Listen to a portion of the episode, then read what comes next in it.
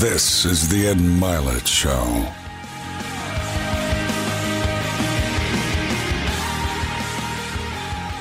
Welcome back to Max Out, everybody. Today's an honor. Uh, you know, it's rare in life that uh, when you meet a hero of yours, that uh, they personally exceed your expectations of them. And the first time I met one of my heroes named John Maxwell, that happened. It was a conversation that I'll never forget, and it developed into a friendship that I'm very grateful for. John is uh, an icon. Uh, I, I, think you could argue that he's the number one selling author in the history of whatever category you want to call it leadership, personal development, faith, change your life stuff. He's the number one all time. He's, uh, he's an incredible speaker. He's a great leader. He's a good man, and he's become a good friend. And um, I'm just so grateful I get to share his wisdom with you all today for the second time on the program. So, John Maxwell, welcome back. Great to have you here. Thanks, Ed. You know, um, I think back of our time together too, and it was one of the most enjoyable experiences I ever had. You know, sometimes you just get in the zone. Yeah. And, and that day we got in the zone. You know, they talk about athletes and they get in the zone and they, you know, they, if they're playing basketball, they can't miss. You know, if they're hitting, they're, you know, and we just we got into the I don't know the Ed John zone something that day, and uh, it, I, it really I, worked. I, I, could not agree with you more. And my prayer is that uh, we're stepping right back into that zone again today because oh, it's been a, a while, and I still we still get messages about that conversation that day because it did what your new book is doing for people too. It helped change people's worlds. It helped change their life. And then I'm so grateful that you've written a book. So guys, I just you know, when we have someone on the show about books, I promote them, but then there's books that I really love. And so John wrote this one with Rob Hoskins, actually co authored it together, which is unique. It's called Change Your World. And I love this how anyone, anywhere can make a difference. And I can't think of a more timely conversation based on where the world is and people's lives are at. And so, as we dive into this topic, and I have the best in the world for those of you that are listening or watching, I go, I'd like to change my world. I'd like to change the world. I have the man here to do that. And I just want to start out with one thing he says in the book, just to set the stage for today. John's books, by the way, always say this. You highlight most books. You can't do that in John's books because otherwise the whole page is just highlighter. You'd be better to highlight the one or two things in the book that you're not going to go reread because the whole book is highlight worthy. But he says this, guys. He says, people change when they hurt enough they have to. Maybe some of you can relate to that. When they see enough that they are inspired to, or when they learn enough that they want to. And so I'm hoping that today, one of those three categories fits one of you that are listening and that we can help you. So, John, let's start. I'm just curious. I think when people hear that, they think, hey, you say in the book anybody can transform their life, but does that really apply to me? Can anyone actually change their world? And I'd like you yeah, to speak really to that does. to begin. And, I, I, love the question. And I think that the, here's here's where the miss is. I think that most of the time when we're talking about positive change, we leave it to others because we really don't think that we're probably capable of doing it. Mm-hmm. Uh, and in fact, I call the book "Change Your World," not "Change the World." Mm-hmm. Uh, change the world's too big. It, it, it's it, it's overwhelming. So I, am just asking people to go into their world. I mean, you know, your family, uh, your your friends, maybe maybe the, a few people that you work with, but I'm asking them to to go into that world and become a, a positive influence, positive force with the people around them. And what really excites me about the book and our time together today is that the book is has no theory in it. It's it's all uh, proven uh, work. It, it's I'm not throwing out a book and saying I think maybe if we did this that we could change our world. And we're, we're I'm not hyping people or you know pie in the sky stuff. We're not going to Disneyland today. It's it's it's just stuff that it works. And I know it works because I've been able to see it firsthand. I've been able to lead it. And, uh, and to be able to put a book like this in the hands of any person and have them not have a false promise, but have a true promise that they can really make a difference with someone else is just an incredible feeling. So I, I can say, uh, you know, I've written 86 books, so that's a few. And by the way, that's no, hey, Ed, when you think about it, that's no big deal. Uh, I mean, you've got to be sure old. You've got to be old. If you're, if, if you're not old, you can't write 86 books. So I tell people, no, relax, take a pill. It's not that big of a deal. You just oh. have to be old to do 86 books. But of the 86 books that I've done, this one is the most fulfilling. Yeah, it's a, it's a timely book. It's very timely. but I'm very excited because what do leaders do? And leaders offer hope in the darkest hour. Yeah. And, and, and honestly, when crisis comes, you separate the players from the pretenders real quick. Mm-hmm. Mm-hmm. And, and, and so we're in a crisis, and, and I'm giving an opportunity for all of us to be players. And you know, I noticed, uh, John, I noticed that by the way on the book. I was going to ask you that. It didn't say change the world. It said change your world. That was one of the things I actually wanted to ask you about. And so you you kind of started out there. And like most of John's books, guys, it goes right into the granular, like, here's what you do. And on that hope topic, you have this great term in there called a possibilist. You need to become a possibilist. Yeah. What is that? Explain. Oh, don't you love that word? Huh? I love it. I love it. You know, it took me about a month to learn how to say it. So let's start there. I, I, I, got it out of the way early in the interview. I'm like, I'm going to say this correctly early. yeah, I, I, I, I, could write it before I could say it, but I love it because what, what this a possibilist is a person who doesn't deny reality. I mean, they don't have their head in the sand. They don't say, they're they're not just an optimist and everything's good and everything's going to come out okay without any kind of uh, uh, of substantial support to their statement. A possibilist sees reality, sees the downside, but also sees the possibility. And, and and by the way, I think that's the I think that's what a leader is. I think a leader sees reality. Hmm. And in fact, you know, Max De Pree says the first responsibility of a leader, Ed, is to define reality. So we, we don't do our people a favor when we when we leave reality. And in fact, I think reality is the foundation of building a dream. Mm-hmm. I, I, you know, I watch people try to build a dream without reality, and I want to walk into their life and say it's not going to happen. Huh. You got to, you got to, you've got to. The foundation is reality is what is solid. Now you can build something off of it. And a possibilist is a person who says this is a very difficult time, and this is not going to be easy. Mm and it's not going to be quick. Mm. Uh, and it's not going to be even sometimes simple, but but it can happen. And and I'm not only believe it can happen, but I'm going to make it happen. And, in other words, a possibilist gets involved. Uh, mm. It, it's awful easy to be an optimist on the sideline, but when you've got to go in the game, all of a sudden that optimism isn't going to show anything in your game. You've got to be able to provide the, the, the resources and support to make the make the game a winner for you. Mm-hmm. So I love the word because it it says we're going to we're going to we're not going to deny reality, but we're also going to not deny possibility. Yeah. And, and you, you know, some people they go to reality and lose possibility, and some people go to possibility and lose reality. Very a possibilist says, "I take both of them with me." Does that make Very, sense? Totally makes sense. I've not heard it said that way because I talk a lot about operating out of your imagination and not your memory or your history. I think a lot of people just keep operating out of their memory and their history. They don't give themselves the gift of being what I call a possibility thinker. And I love possibilist. It's so beautiful because now what you've added to that though that is really valid is you also have to define reality. I think a lot of times these you know, you got to dream big, you got to have possibilities, but defining where you are is the place you're going to begin. And what I love about the book, actually for me, I you know, I'm trying to in my life, you know, I have different businesses. And so as I was reading the book, I'm like, this really applies to turning around this one particular part of my life and my business.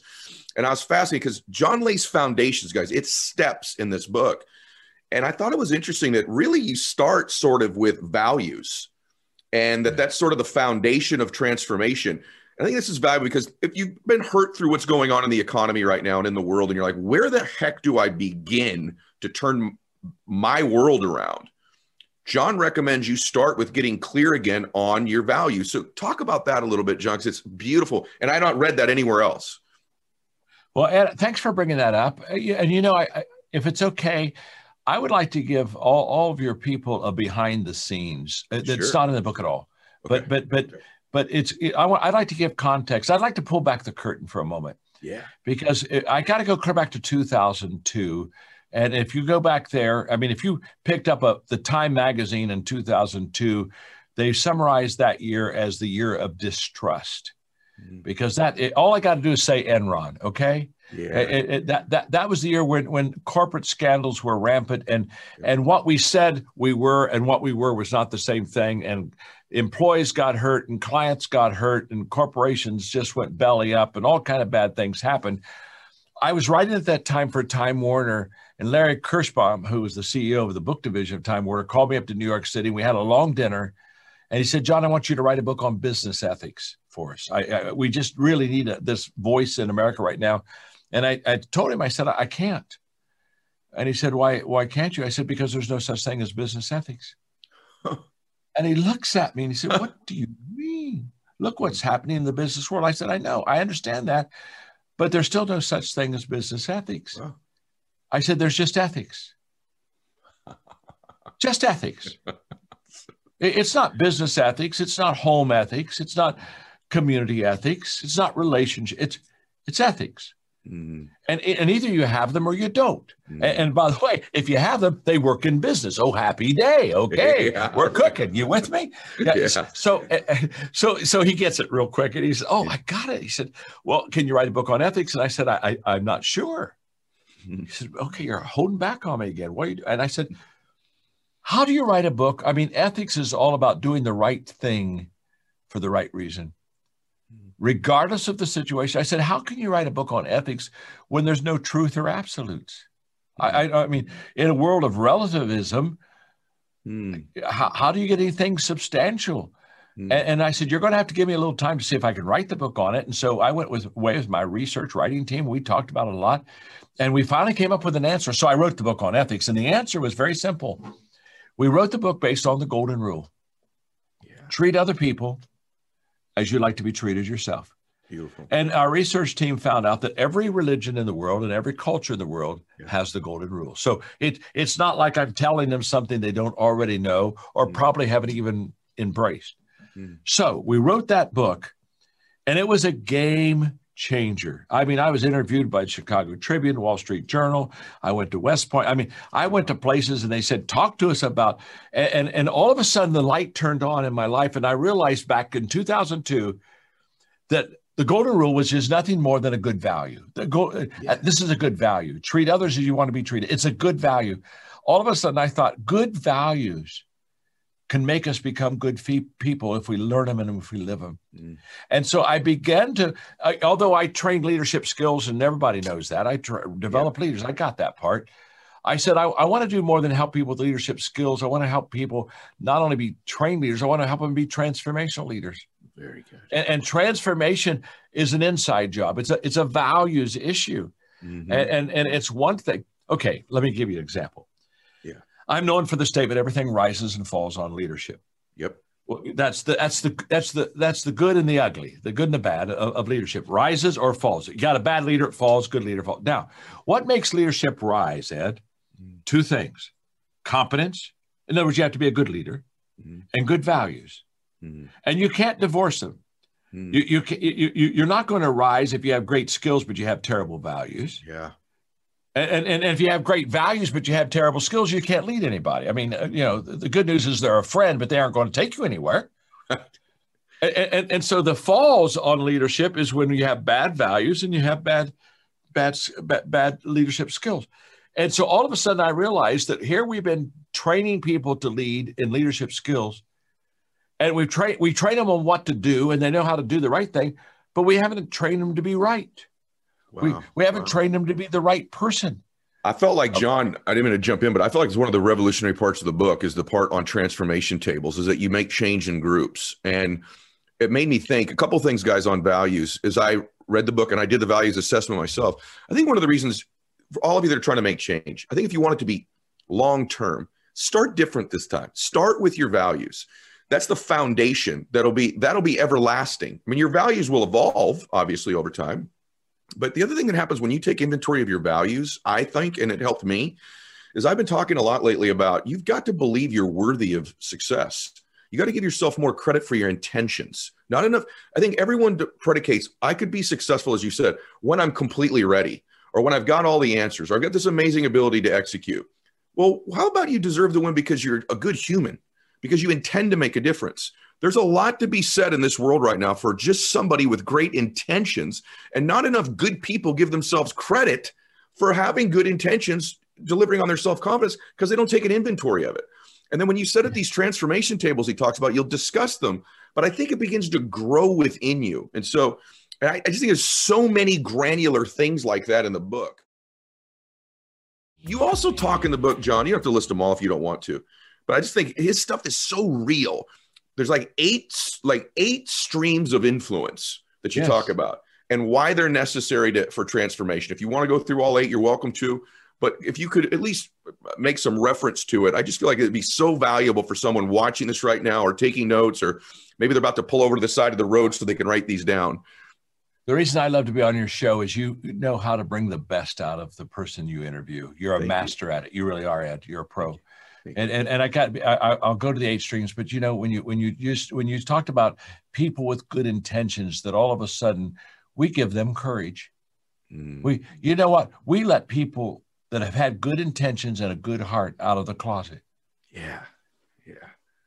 We let them. We we say you can get out the closet. You don't have to stay there anymore. Mm-hmm. And, and, we're going to give you a simple game plan that, and you don't have to start big. Uh, do you, do you have five friends? Do you have four friends? You have three friends that you'd be willing to get together with and, and, and just work through these values? And I, I just love what you said because I thought to myself, wow, I wish I would have written it as good as you said it as, as far as we, we just really help people who really would like to make a difference, but have never had the courage or the confidence. Yeah the thing you know, it's always kind of been somebody else is going to have to make a difference. I'm just going to hope and pray for it. Right. And then all of a sudden no no no you can you can walk out of the closet now and you, you can start doing it.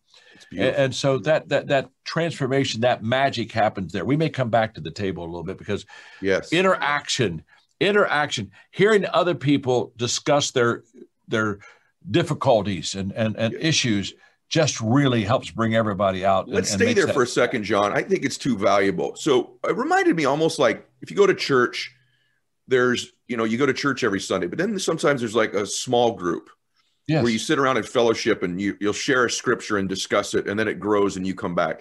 I think it's, I think it's, you're right. Let's just finish that for a second. What is a transformation table specifically?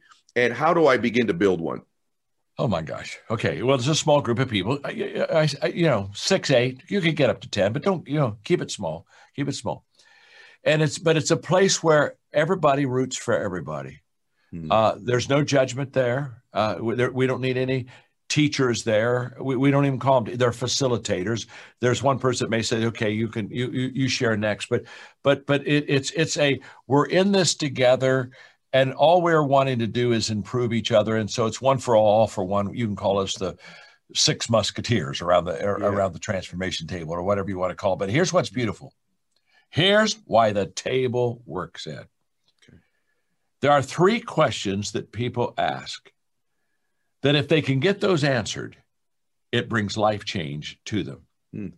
And they always ask it about somebody that's leading them Okay. And, and these are the three. When I spoke at the United Nations a few years ago, when I did the opening session at the United Nations to all the ambassadors of the world, I, I spent two hours on these three questions. But these are these are the three. Every follower ask a leader basically these three questions. Now they don't ask them personally, but intuitively they're following for a reason. And the reason is they're looking at that person, whoever it is that's leading, and they're asking the questions. First of all, do you care for me? Secondly, can you help me? Mm-hmm. And thirdly, can I trust you? Those are the three yeah. questions. In the table, here's what makes the transformation table magic. Those three questions are answered every time you uh, meet. Uh. This is life change. And it, when I'm teaching, those three questions can be asked, but I can't answer them to a crowd. Yeah. When I'm reading it, when I'm writing a book, they can pick up the book and they can be reading it. But those three questions can't be answered at long distance through on a page. Yeah.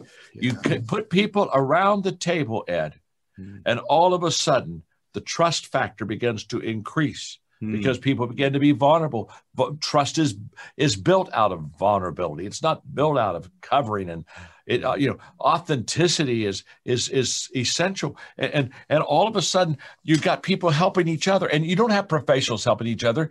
You have friends helping each other. Yeah. And, and, let me tell you something: the difference between a professional help is they'll tell you what you need to know. A friend help help will say, "I'll walk with you." Wow, that's great. Oh, that was so good. I'm so glad I got Aaron in this room to get this content for me. I got my my content curator in here, and it just becomes absolutely life changing. Fire. And, and I want you to know it, it's it's it's it's like social trust. Social trust. Every country that does well, every community does well, Ed has social trust, mm. and any country that doesn't do well lacks it. And, social trust is wow. is I trust you. I trust you to do what you ought to do mm. most of the time. Wow. And when there's distrust, I don't trust you to do what you ought to do most of the time. And if you can see, uh, we, we've got a trust fall in America right now, a major trust fall. No question. And somebody needs to speak about this issue. Now, watch. This is huge. We have got a trust fall, and, and we're looking at each other and we're saying, "Oh my gosh!" And, and it's mm. it's we're divided. It's you and against me, and and we got our issues and the whole. Pro- and and we and, and we've totally lost our way around the table. That all disappears.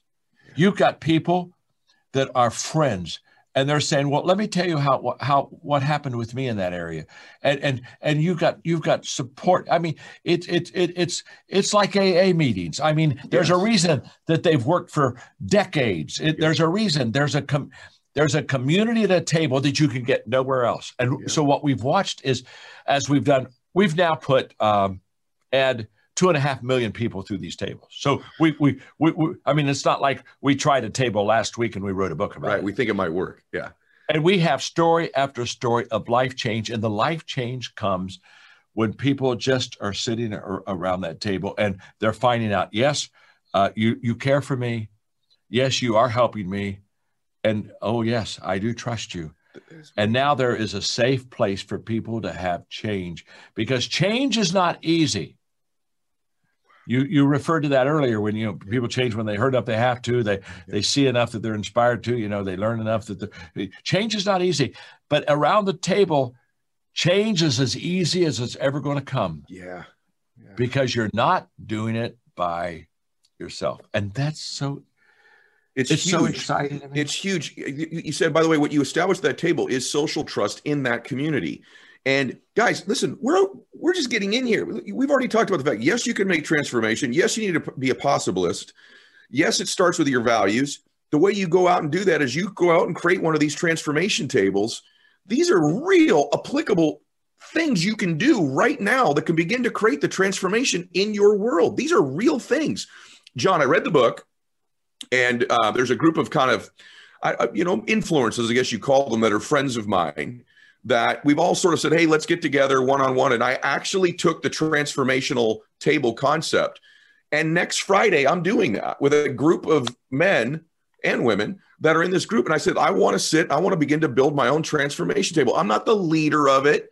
I want it to be a community. And I, and I said to them, actually, ironically, that I wanted to build social trust. And I've learned the three keys of leadership from John Maxwell. When you guys hear me talk about those three keys, now you know where I got them. So you know, I'm coachable to John on these things because I know. And by the way, when I think of John, I think of values. When I think of someone who sustained a career this long that so many of us that are in this space look to as somebody that we admire, that's had sustaining impact and value like John has, it's because of these reasons. These are the reasons why I love John. So he's being humble, but he's lived many of these things for years and years and years, which is why he's who he is. So I interrupted you on the eight streams of influence because the transformation table is so dadgum good. But I know that's one of the things after values that's necessary for transformation. So let's at least give them the gift of that wisdom as well.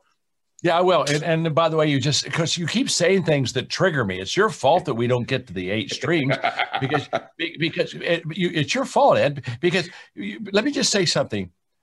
I have fulfillment in accomplishing things that I can do. Mm but I have much greater fulfillment, multiplied fulfillment in helping other people accomplish things that they've never done before. And that's why Change Your World is so exciting to me because I've got this down. I've done transformation tables. I'll keep doing transformation tables. Margaret and I took a cruise about 18 months ago, a Disney cruise, a great Disney cruise with our grandchildren. And every day we went through another value Mm. we finished the Disney cruise. We go to four different countries. We got Mickey, we got Goofy, we got them all running around. We've got them in the parade. We've got them doing everything. I sit down, I say, okay, because I always do this at the end of a trip. I always ask my kids, my grandkids, what did you love? What did you learn? Wow, so good. always because experience isn't the best teacher. You know, it's evaluated mm. experience. The te- okay. All five of my grandchildren, what did you love? Goofy, Mickey Mouse, Parade, Papa. We love sitting around the table with you and Mimi Oh, and learning values and discussing them. That's- I mean, these little kids would get around. I'm, I'm talking about their, their, their, all my kids are teenagers. They would get around. I, I remember that. I'll never forget the moment when John, my, my number three grandchild, in one of the values was very open and honest about a very difficult time he was going through. And the next thing I knew, his cousins and his sister and his brother were around him and they had their arms around him and they were loving on him and they decided to pray for him. Life changing life changing. life changing. It can only happen at the table. okay, now, Wow.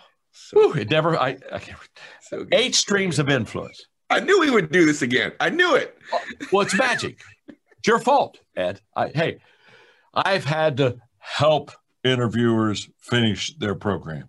Right. Okay, Yeah. I know. and I'm Me with too. you. I just sit there and I say, jump in, and the flow. Ed, Yeah. Ed- Ed's flow will take you wherever you want to go. and you, do it, you do it so well. But leadership, everything rises and falls on leadership. Mm. So in every community, in every country, there are eight streams of influence. We, we this is just well documented, and we've got it down: government, business, education, media, arts, family, uh, religion, and and and, and uh, health. Okay, Okay. now these are the eight streams of influence. Mm. We only go into the country when we get permission from the top of those people. And, and here's what's key.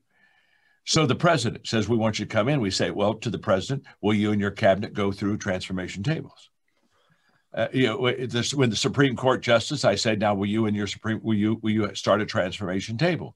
Mm. And, and we go right to the top. And, and, and if they won't, we vet countries and we don't go because, uh, because they won't. Here's what we found. I have, I have seven companies, but one of my companies is, is a, is a, um, a leadership training company. And, and, and what, here's what we discovered. This is huge. The major difference between success and failure in a company when we're doing leadership training with them, there, there's one indicator, and we can tell it on day one whether they're going to make it or not. There's one indicator of whether it's going to be successful or not. And here it is. When the leaders buy into the program and they go to the program themselves, it's going to be successful. Interesting. If they have the program, pay all the money and resources, and send their people, it's not going to go. Mm. People do what people see. Hmm. And so the buy in is the fact that in those eight streams, at the very top, they say yes and they get involved. Now, what does influence do? Influence just filters down Got it. through the whole country Got it. and to the whole culture. Very good. And so what so what no matter what stream your listeners are with me on right today, no matter what stream they're in, this really works. And, and I'm going to give you one example. I could give you a hundred, but I'm going to give you one. It, that's the in, in Guatemala, we've been doing transformation tables, teaching values to the second largest bank in the country. It has 10,000 employees. Okay, so it's a big bank. Mm. So the CEO, after they've done this for two years, the CEO uh, asked me to come down. He said, I have 2,000 of our clients that I'm bringing together, and I want you to talk to them about change your world and transformation tables and values. Because he said it's so changed our company. I want I want to help our clients, and so I said I would. So he introduces me, 2,000 clients out there, and here's what he says: For two years, we've been doing transformation tables in our business. Three positive outcomes. Number one, our bottom line the profit better than it's ever been by four. In fact, he said it increased 36% last year. Hmm. Now, why, why did the bottom line do so well? Hmm. We teach values, Yeah. hard work, industry, honesty, integrity, teamwork. Yep. His employees are, are, are learning all these values, and all of a sudden they start to, to live them and embrace them. Now, bottom line profit, number one. Number two, he said, we now have a leadership culture in our company. He said, we didn't have a you go. leadership culture here. There you go. He said, and, and where did they get their leaders? In the tables. Because, Ed, if you and I are at a table, uh, One week you'll you'll facilitate that table and you'll take whatever value that comes up. Next mm-hmm. week the person beside you facilitates it, and we go we we we, we pass the leadership baton around. And and how do you develop leaders? By practicing leaders. How do you know you have leaders? By watching them practice. Very good. And he said all Very of a sudden good. leaders are popping up. He said we have more leaders now than we have positions for them. Now that's Very a pleasant good. thing to have. No. Number kidding. three, and this is the one that really got me. So good. He said the families of our employees have beautifully changed. Hmm. What are they doing? They're taking those values they've learned at work. And by the way, every week, 45 minutes, they the banks all shut down. We do the tables on, on, on bank time. Hey, they go home to their families, say, here's what we're discussing this week. It bleeds right into the families, and all of a sudden the family gets better. So good. That's why I love what this work. This is okay. I wrote a book, but I, I I'm wanting to create a movement Yeah. and that's what I'm passionate about. It's it's and, and movements don't start with a mass; they start with them few. You know, mass movements never start with a mass. When Gandhi left prison and started going to the, by the time he got to the sea, he had a million, but he only had six with him in the beginning. So Crazy. let's let's hey, he just had one transformation table in the beginning, Yeah. and by the time he got there, he had a million. And and we think we have the possibility through this book to to start a positive movement of of values, learning, living, and embracing, and and and that's going to be fun. and the way that you do it, John, is worth. See, I think watching what John's doing, not only in the content, but the way in which he's creating the movement. So for me, I, I don't always just watch the execution. I also watch the the ex the person executing. I shouldn't say executioner, but the person doing the executing. And one of the things you talk about in the book, and I want people to go read the book, so we'll only cover one or two more things in it. But the truth is, you talk about moving from me to we, Yeah. and that's i think so many leaders unknowingly still sort of make what's happening about them. And they're not mm-hmm. cognizant enough of making it about the we. And i don't think any great movement has ever happened without a cause. And i don't know that enough business leaders are aware of turning their business into a cause. And for me i've done that in business. But when i read the book i'm like if i'd done that in my family? I'm the leader of my family what's the cause of our family what's our family's mission that's why what you just said about the cruise really made an impact on me so can you just speak to that a little bit Yeah, I'll be glad to because I, I think that we, you know, Stephen Covey said begin with the end in mind. And, and and and when I wrote intentional living, it was whole the whole deal is most people accept their life instead of lead their life. And, and so when we talk about this movement and what we're trying to create, first of all, it starts with credibility. Uh, a cause without credibility won't go anywhere. I, I know a lot of people they have really good values and a really good cause, but they're not credible. They can't say, "But we've done it." And and, and, and you know, if I haven't done it, all I can do is tell. Yeah. But when I've done it, I can show and tell. Oof. And show and tell is about a hundred to one more powerful than just tell. Hmm. And, and and so you know when when a lot of times books are tell, and there's nothing wrong with that. In fact, I loved what you said about your imagination a while ago, and I think so many people cut themselves short because they don't allow their imagination to take them to where their potential could be. But but what I do know is this: that in the cause the cause has to be a positive cause that adds value to people. Let me just say, you can't sustain a movement out of negativity. We've got a lot of negativity in our country right now. no question. You can't sustain negativity. It, it, it people wear out So with ne- there's only so I, there's only much I could only curse the darkness so long. yeah I, I I mean, and, until okay, now I've cursed the darkness and it's really dark, and we've cursed a lot, and it's nothing's happened. Hey, hey, this book is uh, quit cursing the darkness and go turn on the light. oh this is a turn so on the light book. This is a turn on the light movement. In other words, you've got to be for something. The moment that you're for something, that catch this adds value to the people. Mm. This is not a movement that adds value to me. You, when you talked about me to we a moment ago, Ed, you're so right on, my friend. You're so right on. The vision never is sustaining if it's about me. I mean, if I'm saying, "Hey, Ed, join my team. Hey, come on into my. Hey, get into my coaching company. Hey, get you know, get on my leadership train." Well, how many my's do you need to hear before you sit there and say, "Boy, you know, I think I, I think I'm John Slave here. I, I, I think you know." No, no, no, no. It's the first thing that has to happen is that you've got to take the vision from me to we. And the vision works when all of a sudden you're not talking about John Maxwell's book. Mm-hmm. You, when you go to your friends, you say, Let me tell you something. This book helped me. Now, it's contagious. It now has legs. It's it's not like, well, John has a book out here. No, no, they don't care about John Maxwell. They care about the fact that it's helped you. Now that it's helped you, you it, there's a difference between being a vision caster and being a vision carrier. Oh. What's Casting the difference? vision, you can just cast, you know, oh, well, this is good. I'll throw that out, cast that out. You know, here we go. The moment you're a carrier, you cast the vision because of who you are. You're so stinking contagious that everybody catches it. They catch it because you won't let them not catch it. You won't shut up about it. You be, and why? It because it's you. It's changed you, and all of a sudden, it's made a difference in Ed's life, mm. not Maxwell's life. It's not about me. It's all about you. And when you go to your group, you know, Friday night, and you go bring that book and you start sharing what it's helping you do, can I? T- all of a sudden, they're they're in the game. They're in the game. Mm. Okay, I, I gotta, I'm, I'm listening to you. I'm just thinking, you know, you're such a treasure. I, I don't, I, you know, and I don't mean to just, I'm just speaking what I feel when I talk with you. And I'm curious, John, like, so by the way, what you just said, I have to just add one thing to it. I recently interviewed Martin Luther King III. And uh, we were talking obviously a lot about his, his dad create just this little movement, you know, uh, only one of the greatest movements in the last hundred years, probably oh. arguably the greatest movement in the last hundred years. Oh, and um, I was golfing this week with a buddy of mine, and he goes, "That guy was Martin Luther King was awesome. He was against racism."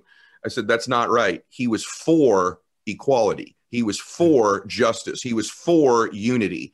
You don't create a movement that lasts this long being against something. There's nothing wrong with having an adversary that you're against." But Jesus Christ's great movement wasn't just against the adversary; it was for our salvation. If you're a person of faith, that's what endures. And so I just want to second that. But when I look at you, we are going to talk about John Maxwell for a second. I'm listening to this man who's been at this for more than one decade, put it put it mildly. And I'm watching him at the top of his game. I've known him a while. I've read I haven't read every one of the 86 books, but I've read a lot of them. And way before we met, you all heard me singing the praises of John Maxwell. And I'm watching him, I'm like, he's better than he's ever been. Is there something that you could impart to all of us about you're on the top of your game. Yeah, How do you do that to sustain that level of what's the what's the mechanism that drives you to stay at this level or even keep keep getting better? I, I love the questions you ask. I mean, you go right to my heart every time. First of all, I am getting better. I am at the top of my game. Now, I'm I turned 74 on Saturday, February 20th. So I I, I turned 74. So okay, Happy now get this. And I'm in my best days.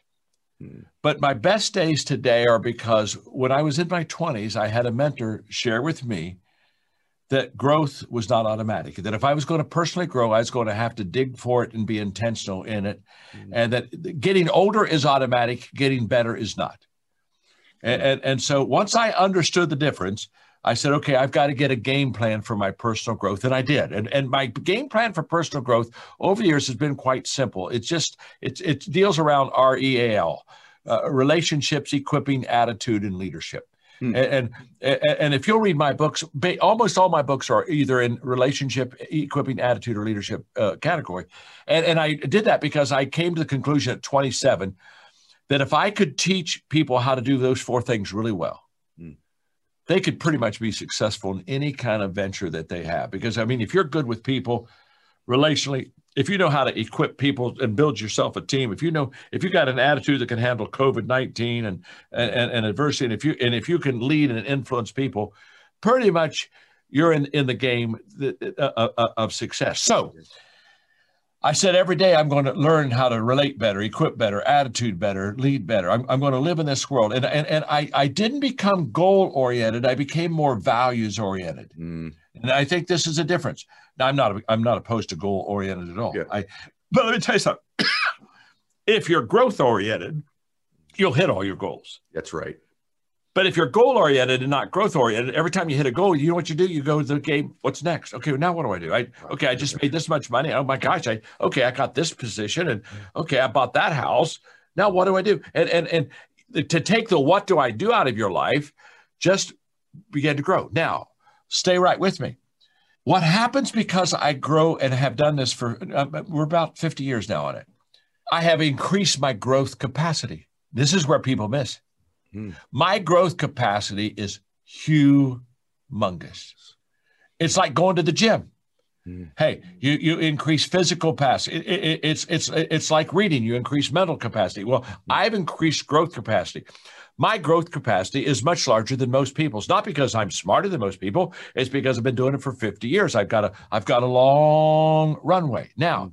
So my growth capacity allows me to grow more, faster, and compound it more than other people.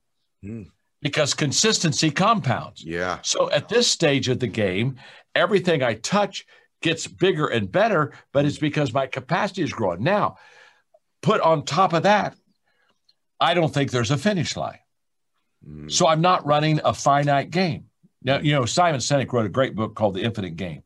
It's a phenomenal book. He's a good friend, and and it's a great game. And, and basically, Simon, I, I'm going to write a book, and I was already going to write it before Simon's, and now I told Simon I'm going to write it and just make it better than his. But but but I, am going to write a book. I, am kidding. He, he's a phenomenal writer. I, am going to write a book entitled "Is There a Finish Line?" Oh, so good. And for and Ed, for most people, the answer is yes. Mm. Most people have what I call a self-imposed finish line. When I get to this age, I'm going to quit. When when I make this much money, I'm going to quit. Mm-hmm. And, and and and so they they they they put their lines out there. Now, mm-hmm. if I put a finish line out there, you know, I, I, I, I'm 74. I'm going to I'm going to quit. I'm not going to work anymore. Okay, whatever. What what people don't understand is when you cross that self-imposed finish line, guess what? You're finished. You're finished. Mm-hmm. It's over. but if you live with no finish line, it's never over. What does that do? That keeps me in the game. Wow. It keeps me excited about what's happening because I'm never going to finish. Wow. I'm going to die, but I'm never going to finish. When, by the way, when I came into the game, the game was already started. I didn't start the game.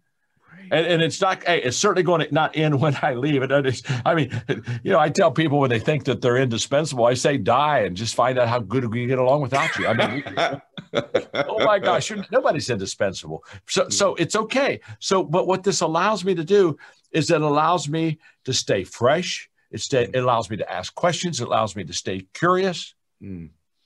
Be, because I understand my growth capacity is great and I'm playing in a game that never is finished. I got to so tell you, John, in my career doing this, that's one of my favorite answers of all time of anything I've ever asked somebody. And for all of you leaders out there, wow, not having a finish line. You know, I, I put a couple in my life on myself, self imposed finish lines. And as I got closer to them, they just evaporated and I just quit doing it. Now I've sort of decided to be the way that you are.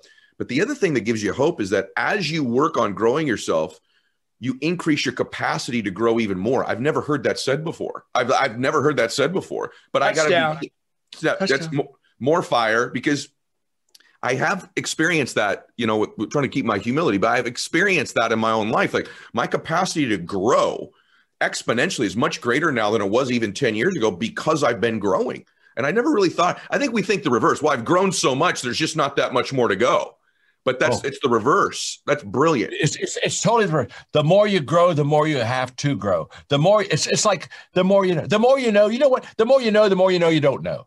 That's so true. The only people that the only people that think they know something are people who know nothing. That's so that, true. And the only people eh, that think that they've all stopped growing are people that never grew. It's so true. Is there something? Let me ask you a very hard question. Go ahead. Can I ask you a hard question? Have yeah. you? Well, I I may not be able to answer it, but you could ask it. what did you all, all through all this growth? Is there something that you used to believe about leadership to be true that you no longer do? That you've you've evolved out of that belief system? Oh, oh. is there? You're making your face like there's a lot.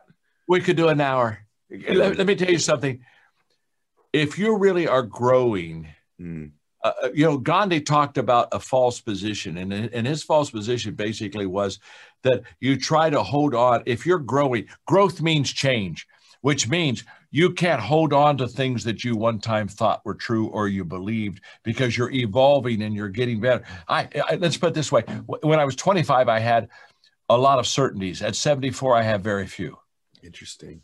Yeah, that's Be- interesting. because because life has taught me that it's not always black and white. It's not either or. It's not. It, it, it's many times a combination. And, and but now here's what's beautiful. I have less. I, I, if if I had a thousand certainties at 24, at 74, I have 10. Okay, but can I tell you something about those 10? Mm. I'm more certain about those 10 than I ever have been before. They've been tested. And can I tell you something? A certainty that hasn't been tested can't be trusted. Oh. And so, and so this whole process of growth means I am not the same. So people that knew me 20 years ago, it's like it's like the guy who came up to me. I was speaking at a conference and he said, Oh my gosh, this was amazing. He said, I wish you I could have heard you 20 years ago. And I smiled and I said, No, you don't. Mm. He said, Oh, no, no. He said, I, I wish I could have heard you 20. I said, No, you don't. And he said, Well, if I would have heard 20 years ago what I heard today, he said it would have changed my life. I said, if you had heard me 20 years ago, you wouldn't have heard what you heard today. that's awesome. That's so good. I'm growing. Yeah. I'm growing. I'm evolving. I wasn't, I didn't come out of my mother's womb with the 21 irrefutable laws of leadership. right, right.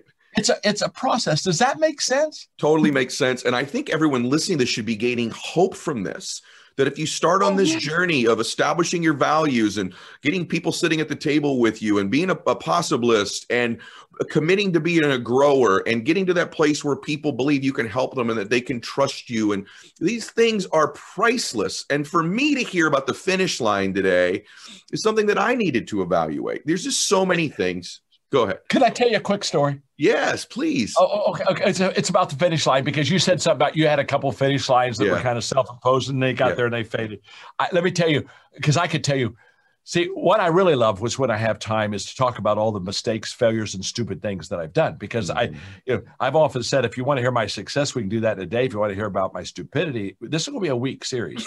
and, and, and, and, and, and, and so I'm going to tell you, I'm going to tell you, let me tell you a real, I had, I had read this story about this guy that uh, was a radio ham operator, and and he said something about he'd taken the last marble out of his basket, and it, the basic story was that he put like five years of marbles for every week, and every week he'd go and he'd take a marble out, and he was in a countdown. And and this morning I took my last marble uh, out of my basket, and, and I thought, oh my gosh, I think because I was wanting to turn the companies over to Mark Cole, and, and I was wanting to pass on a lot of stuff. I said, I, I'm going to get me a, a, a, a jar so that you could mm-hmm. and you could see these marbles. And, and I put in like three and a half years of marbles, and I and I told Mark, I told the whole company, in three and a mm-hmm. half years I'm gone. So just understand this, it's it's over, okay? And and and and so every mm-hmm. every week I'd say, Mark, you take a marble out of that, you know, here come the you know the marbles start going smaller and smaller. How stupid, stupid, stupid can you be?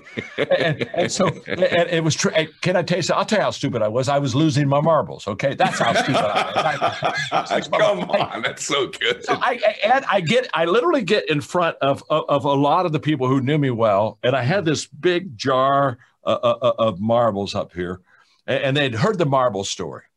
Hmm. And I said, I just want you to know I was so stupid. I was so wrong. I mean, I mean, who wants to live their life like Cape Canaveral in a count town? You know what I'm saying? I mean, who wants to do it? And, and I picked up that, I'll never forget, I took that, that, that jar of marbles and I just threw them on the floor He did. and they just bounced everywhere. And I told him, I said, I'm never going to do this to me again. I'm not in a countdown. I'm only in a make your life count mode. And and, mm. and I, hey, hey, I, I, I, and people today that are on my team, they say, I'll never forget the day you lost your marbles.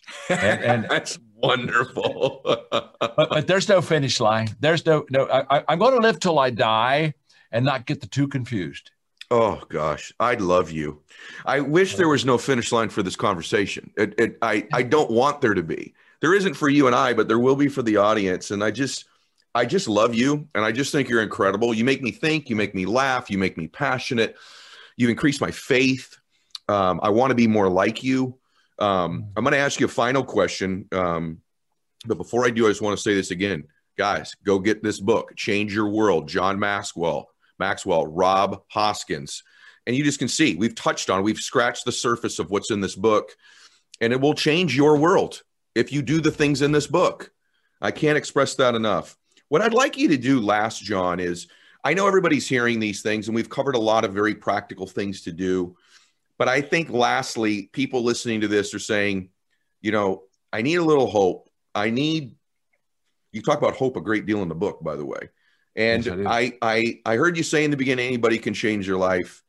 But I want to go back to that lastly. Is there some, if, if I walked into you, I ran into you in a Starbucks and I said, Mr. Maxwell, I, I've lost my business the last year. Or I've lost my family. I've lost all my money. I've gained a bunch of weight. I, I'm a little bit in despair right now. And, uh, but I'm a good man or I'm a good woman. And I'd like to make a difference in my world and maybe eventually the world. What would you say, just lastly, parting words to someone who asked you that question? That's a great question. I, I said it the fir- first part of the book, Ed. Mm. I, I, I wrote these words that the people will read when they pick it up. Hope has two beautiful daughters anger and courage. Anger at the way things are, and courage to make a difference. I would tell people hope has to have anger. You have to be discontented with where you are. You you you can't be in a no change happens in a comfort zone. Hmm. In fact, everything COVID was wonderful. COVID 19 was wonderful in the fact that it got everybody out of the comfort zone. Everything a person wants or everything a person needs, but they don't have is outside of their comfort zone. If it was in their comfort zone, they'd already have it. And, and so, so, so this is huge. So this is huge. You got to have anger. You got to say, "I'm disturbed. I'm not where I want to be. I don't like this position." This is that's a healthy anger. Mhm. That's a healthy anger because that's that stirs you out of the comfort zone, and then you have to have courage to go into new territory where you've never been before, and walk. That's why I love the book. I'm taking people on a tour with this book. In other words, if you'll have the courage to change your world, you say, I've never changed anything in my life. I, I hardly changed my bed. Okay. If, if, if, if you're willing to walk in this new virgin territory for you, I will walk with you Hmm. and I'll make sure that you get to the end. And for the first time, maybe in your life, you'll say, I did something that was really positive that made a difference in someone else's life. And that's where fulfillment comes in. Mm. So you, it it takes it takes anger and courage, and and you can't have anger without courage. You curse the darkness. Courage with the anger is is you won't you won't pay the price. You got to have them both. I love you. Today was Love you.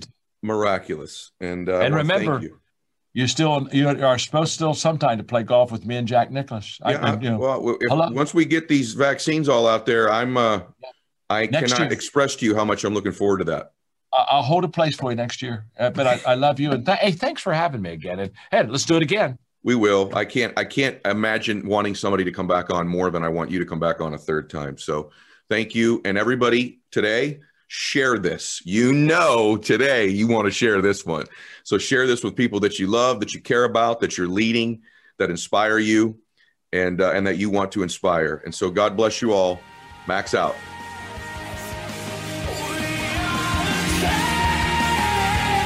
This is the Ed Mylett Show.